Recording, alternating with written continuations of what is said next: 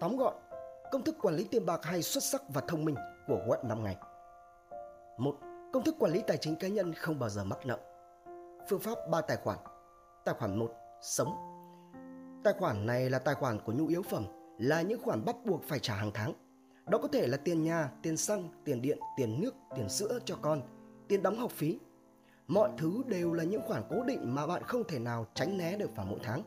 Hãy thử tưởng tượng, trong tháng này mà không có tiền đóng tiền nhà, thì bạn sẽ phải rời khỏi căn nhà đang thuê đó.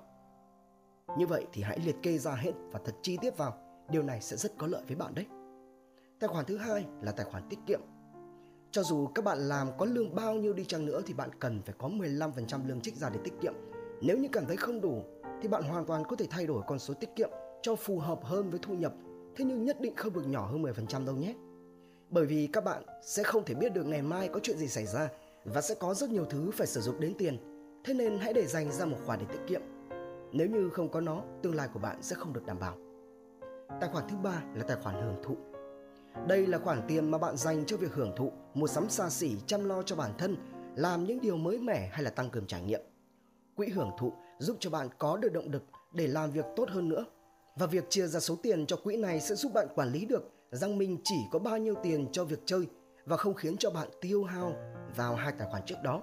Ví dụ như bạn có 2 triệu trong tài khoản này, bạn thích một đôi giày có giá 1 triệu 500 nghìn mà hôm nay mới là đầu tháng thôi, vậy thì những ngày còn lại bạn chỉ được phép vui chơi trong vòng 500 nghìn đồng nữa thôi. Và cái hay của nguyên tắc này đó là rõ ràng nó giúp cho các bạn biết được mình có tổng số tiền là bao nhiêu. Không chia ra từng loại tài khoản thì sẽ mua hoang phí, còn chia ra rồi sẽ không thấy bao giờ hoang được nữa. Còn nếu như mỗi tháng tài khoản hưởng thụ dư thì hãy chuyển nó sang tài khoản tiết kiệm bạn nhé. Tiết kiệm được càng nhiều thì đương nhiên rồi, bạn có thể sẽ càng hạnh phúc và bớt lo âu hơn đấy. 2. Một số cách xử lý khi thu nhập thấp hơn mức sống. Giả sử như bạn muốn đi từ điểm A tới điểm B và chiếc xe của bạn cần tới 100 lít để có thể đi được. Thế nhưng bây giờ số xăng bạn có chỉ có khoảng 80 lít thôi thì làm sao mà các bạn có thể đi được đây? Chỉ còn có mỗi một cách đó là đổ thêm xăng thôi, không có cách nào để đi cả. Thì chỉ còn duy nhất đó là đổ thêm 20 lít xăng. Điều tương tự cũng xảy ra khi mà chúng ta thiếu tiền. Bây giờ bạn thiếu tiền thì nguyên tắc bắt buộc là bạn phải kiếm thêm tiền bạn làm không đủ sống, bạn bắt buộc phải tìm cách tăng lương hoặc là nghỉ rồi kiếm một công việc khác cao hơn bây giờ. Phải có kế hoạch để có được một số tiền nhiều hơn. Và một lời khuyên dành cho những bạn đang dối trí hay là đang thiếu tiền và đang muốn mở ra kinh doanh riêng thì hãy tuyệt đối cẩn thận. Bạn bước vào kinh doanh mà bạn không có bản lĩnh, các kinh nghiệm tham chiến. Bạn đã sống dưới mức cần thiết và thiếu tiền mà bạn còn dính vào kinh doanh nữa.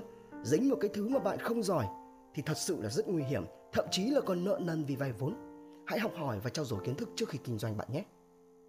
3. Cách tiết kiệm không cần sống khổ. Cách thứ nhất chính là công thức 3 tài khoản. Khi thực hiện nó thì bạn đã có được khoản tiền tiết kiệm và sẽ không còn mắc nợ hay là tiêu xài hoang phí. Hãy nhớ, tiết kiệm không phải là ngày một ngày hai mà đó là chuyện cả đời. Hãy hình thành thói quen chia thu nhập của bạn ra các tài khoản riêng rẽ và độc lập. Cách thứ hai là sẽ có thể giảm tiền thuê trọ cũng như các khoản tiền khác Ví dụ như bây giờ bạn đang làm việc ở trung tâm và thuê nhà ở gần trung tâm thành phố. Tiền thuê nhà có thể là 3 triệu đồng cho một cái căn cũng vừa phải. Thì bây giờ bạn hãy chuyển ra ngoại thành và chỗ mà bạn thuê nằm trên trục đường, tuyến xe mà xe bus nó thông suốt và an ninh. Bạn sẽ tiết kiệm được khá khá đấy. Một cái căn 3 triệu đồng ở trung tâm nhưng ở ngoại thành nó chỉ còn có 1 triệu rưỡi và bạn có thể tiết kiệm được tới nửa tiền. Cách thứ ba là thay đổi về tư duy, bỏ chữ mua và thay vào đó là chữ thuê Ví dụ như bây giờ bạn rất muốn mua một chiếc xe đời mới 40-50 triệu thì các bạn thử làm phép tính, số tiền 40 triệu đó đổi ra bằng khoảng 6.600 chuyến xe bus.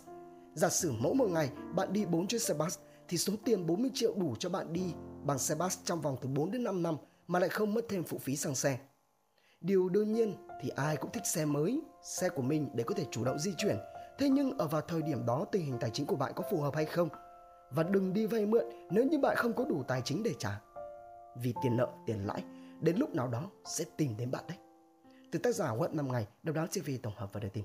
Tạo ngay clip intro quảng cáo ngắn ấn tượng để phục vụ cho quảng cáo YouTube, Google Ads, Facebook Ads. Sử dụng để trang trí cover Facebook, website,